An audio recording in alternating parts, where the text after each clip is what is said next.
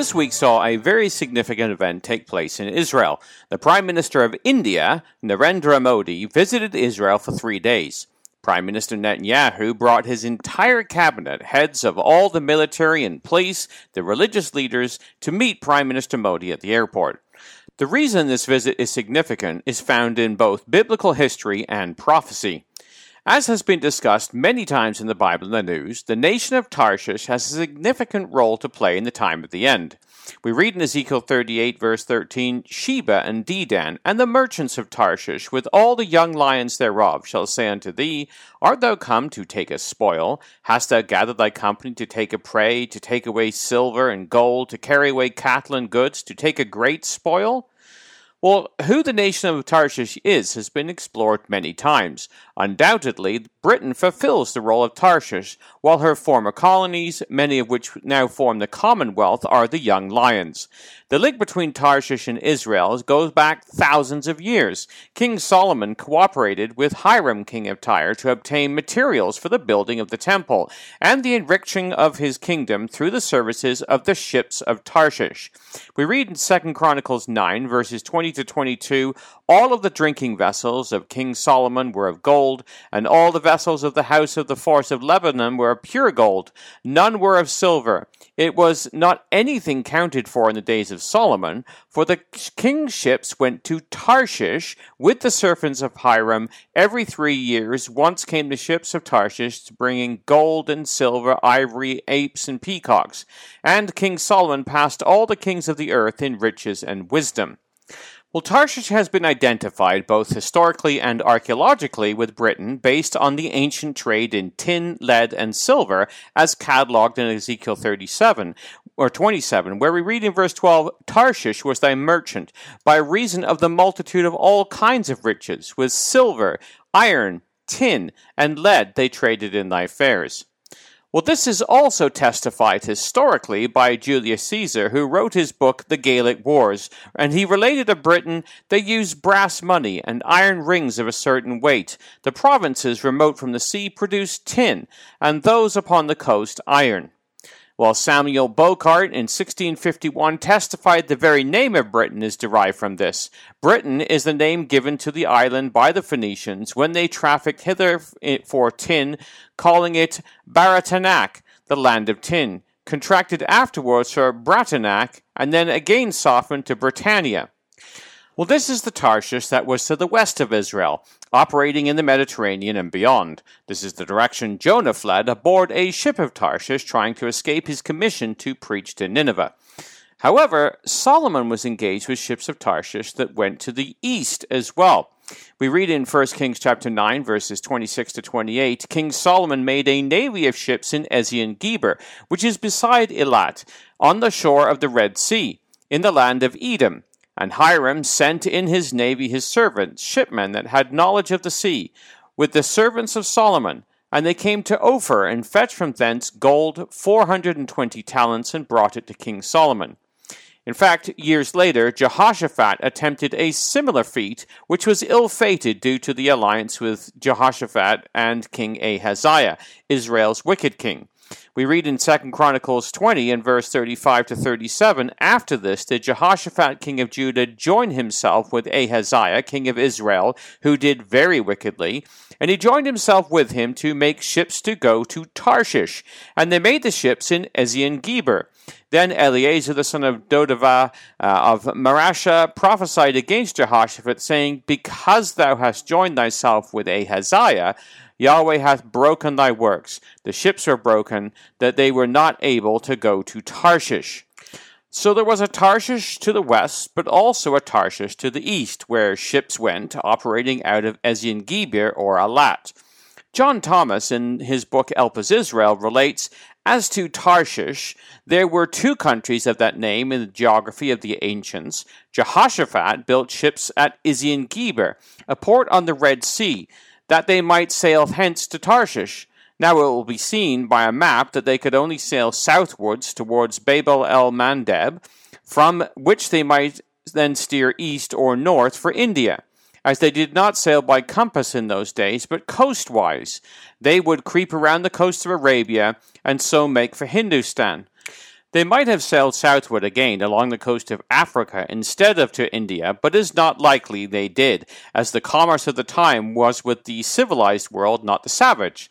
The voyage occupied them three years. In the days of Solomon, the trade was shared between Israel and the Tyrians, for he had a navy, a sea, he had at sea a navy of Tarshish with the navy of Hiram. Once in three years came the navy of Tarshish bringing gold and silver, ivory and apes and peacocks. Well, these products point to India as the eastern Tarshish, a country which has always conferred maritime ascendancy on the power which has possessed its trade and been its carrier to the nations. This is Elpis Israel, pages uh, 395. Well, India is also identified with the young lions. It was conquered by the British, who allied themselves with the Hindus against the ruling Muslims, who were descendants of the Muslim Tamerlane or Timur, incidentally, whose grandson built the Taj Mahal. Well, eventually the Muslims centralized themselves and are now known as Pakistan, while the Hindus were largely in the south in what is called India. India, as a British colony, formed part of the contingent of young lions who were heavily involved in the prophecy of Revelation 16, verse 13, where we read, The sixth angel poured out his vial upon the great river Euphrates, and the water thereof was dried up, that the way of the kings of the east might be prepared.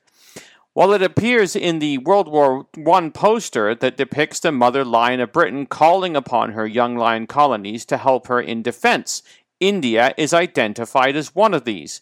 Indian soldiers were involved in pushing the Ottoman Turks out of the Middle East and therefore drying up the river Euphrates during World War I. This was highlighted by the visit of Prime Minister Narendra Modi to Haifa Memorial. The Battle of Haifa took place on September 23, 1918, where the Indian 15th Cavalry Brigade attacked the forces of the Ottoman Empire, resulting in the capture of Haifa and Acre.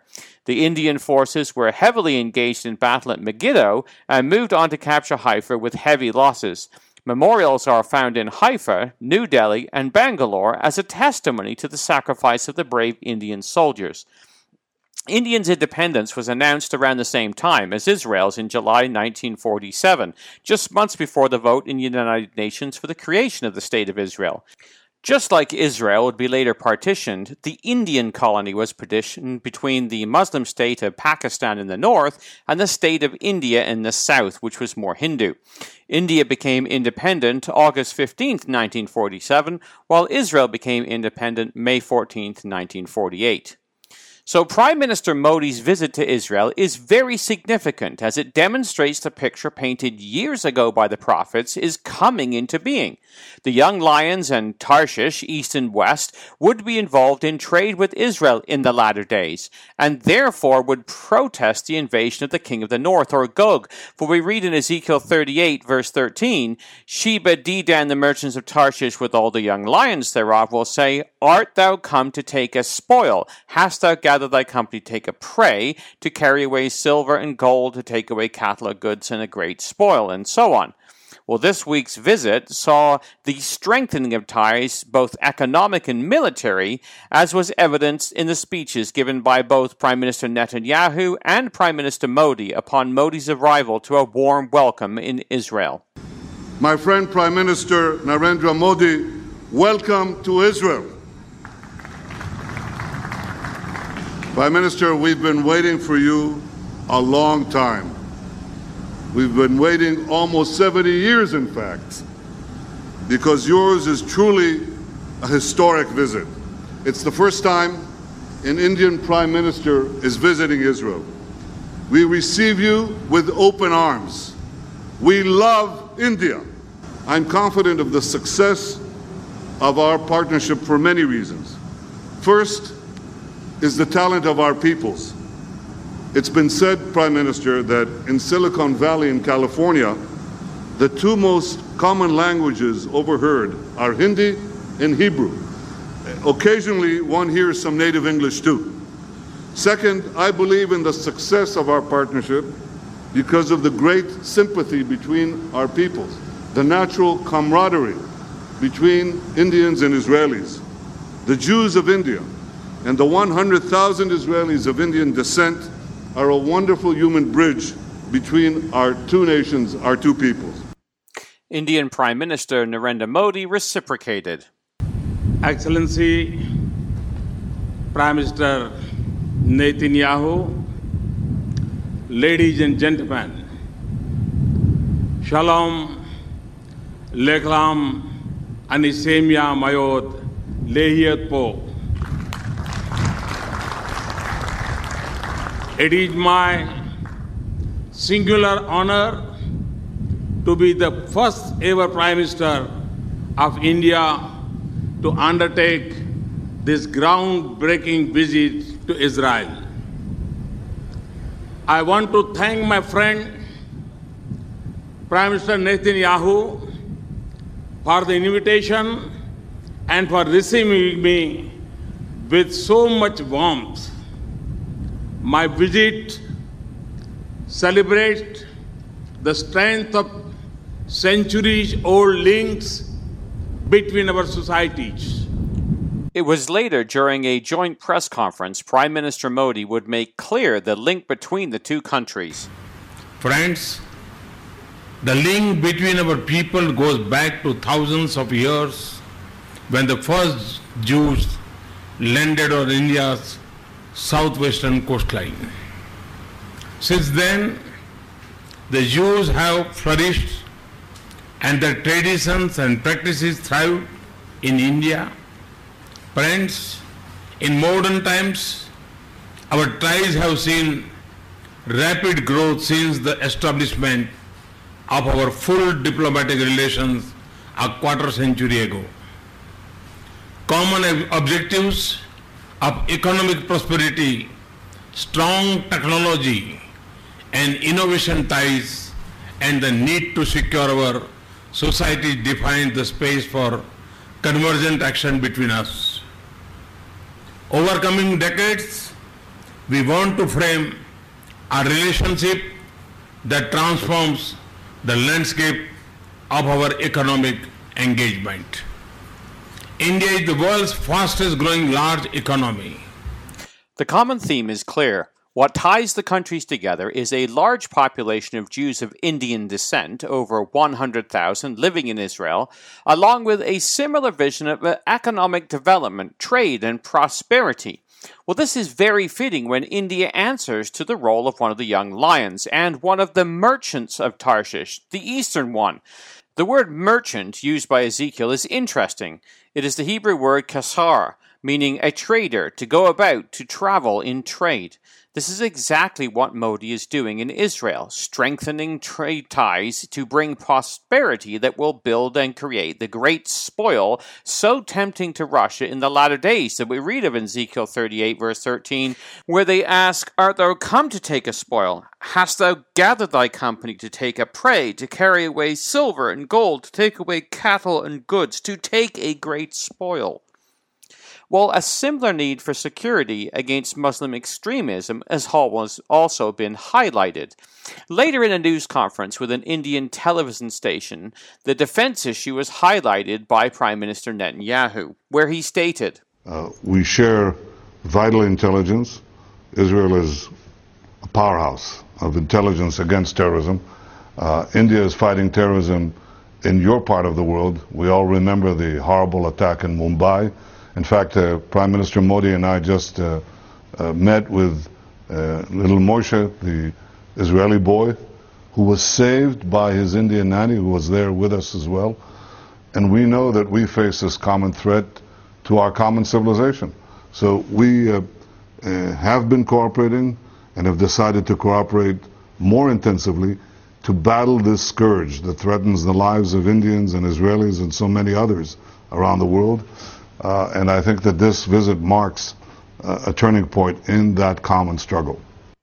The interviewer put an interesting question to Prime Minister Netanyahu. But Palestine continues to harbor Hamas, and Pakistan continues to harbor the Lashkar-e-Toiba, Hizbul Mujahideen, Jaish-e-Mohammed. Israel hits the Hamas back. Do you believe, Mr. Prime Minister, that India, as a victim of terrorism, is well within its rights to hit back at these groups? Directly? I think that uh, every country, uh, there are two requirements. One is uh, to protect your people. The second, there's a requirement not to allow your territory to be used as a base of attacks against another country. And I think this frames the uh, reference point for the, uh, for the self-defense that uh, every country is entitled to exercise. So India, rather than criticizing Israel with its treatment of the Palestinians, is looking to it as an example of how it deals with the Palestinians and the Hamas terrorists embedded amongst them. What was notable about this trip and picked up by the media was the absolute lack of a meeting between Modi and the Palestinians. Well, later on in the interview, referring to the murder of the parents of young Moshe and the fact their murderers have not been brought to justice, the TVU interviewer asked, What do you have to say, Prime Minister Netanyahu, about the fact that nine years after the Mumbai terrorist attacks, the orchestrators of the Mumbai attacks, Hafiz Saeed and Zakiur Rahman Lakhvi, have not been brought to book by Pakistan? How do we deal with a country like this now that we are working closer together?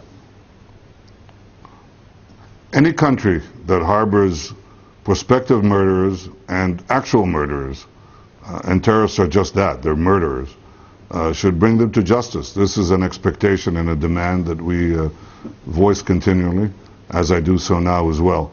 Uh, I have to tell you that we face today, uh, between India and Israel, our two democracies, the two bookends of this vast region, we face today a rash of radical Islamic terror that comes from various sources, various directions, uh, from uh, uh, the Sunni variety, for example, uh, held, uh, headed by uh, Daesh, by ISIS, the radical Shiites headed by Iran with Hezbollah and others, and other sources. they threaten first Muslims. They kill Muslims a lot. Uh, but they also, of course, uh, threaten non-Muslims, whom they view as uh, infidels to be subjugated or eradicated.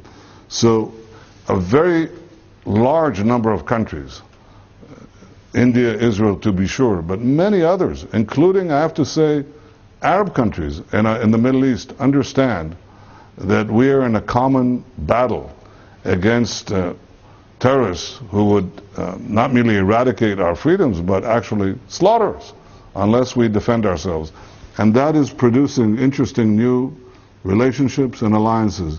What is obvious to me is that India and Israel are such natural allies, being um, first and foremost democracies, uh, that we uh, you should ask yourself how come we didn't cooperate not only in the battle against terrorism, and against radicalism, but also in the quest to better the lives of our future, uh, of our peoples.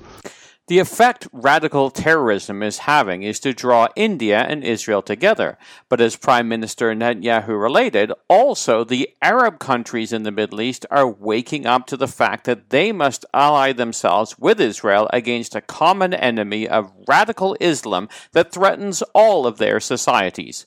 Sheba and Dedan must confederate with the Young Lions and the Merchants of Tarshish and Israel.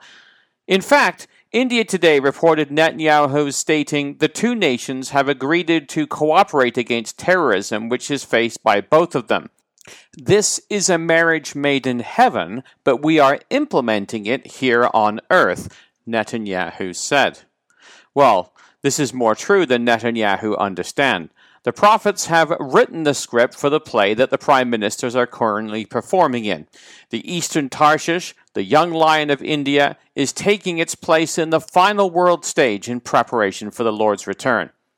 Now, on a final note, at the end of the interview, Netanyahu made some statements regarding innovation in agriculture, some of which were comical yet very significant. For example, yesterday, Prime Minister Modi and I visited a farm and we saw how, uh, a greenhouse actually, how uh, our satellite technology and our drone technology allows to target individual plants. So you don't have to take the water if it's a scarce resource. You don't have to spread it evenly on a, on a big fields. Yeah. You can actually direct the irrigation to where you actually need the water. Yeah. Uh, this is a tremendous increase in productivity. I showed Prime Minister Modi today uh, uh, a graph of the most productive cows in the world. And you think, who produces more milk per cow in the world? You think maybe it's a Dutch cow or a French cow? No, it's an Israeli cow. Uh, it's a computerized cow. Every moo is computerized. And so we produce about twice the milk per cow compared to uh, an average European cow. Why shouldn't Indian farmers enjoy this? Yeah. Why should they not have the benefit of more productive uh, techniques? Prime Minister. And Prime Minister Modi says they should. And that's the partnership that we are doing. Minister, on a lighter note, we know you are great at technology, Israelis, but I found that uh, description of a, of a computerized cow very fascinating. Uh, Prime Minister, every every moo, every moo is recorded. The computerized, the, the computerized cow. I would like to visit Israel and see the computerized cow myself someday. But while it made the interviewer chuckle that every moo is recorded by these computerized cows, it drives home the statement that the Israelis of the latter days have gotten cattle and goods. And not only have they gotten cattle and goods, they are also the best in the world at producing milk with them. This is the prosperity that is growing due to the blessings from God. We are living on the edge of Ezekiel 38. So let us look to our neighbors and see how we can help each other to prepare to meet our Lord who is at the door. This has been Jonathan Bowen joining you for the Bible in the News.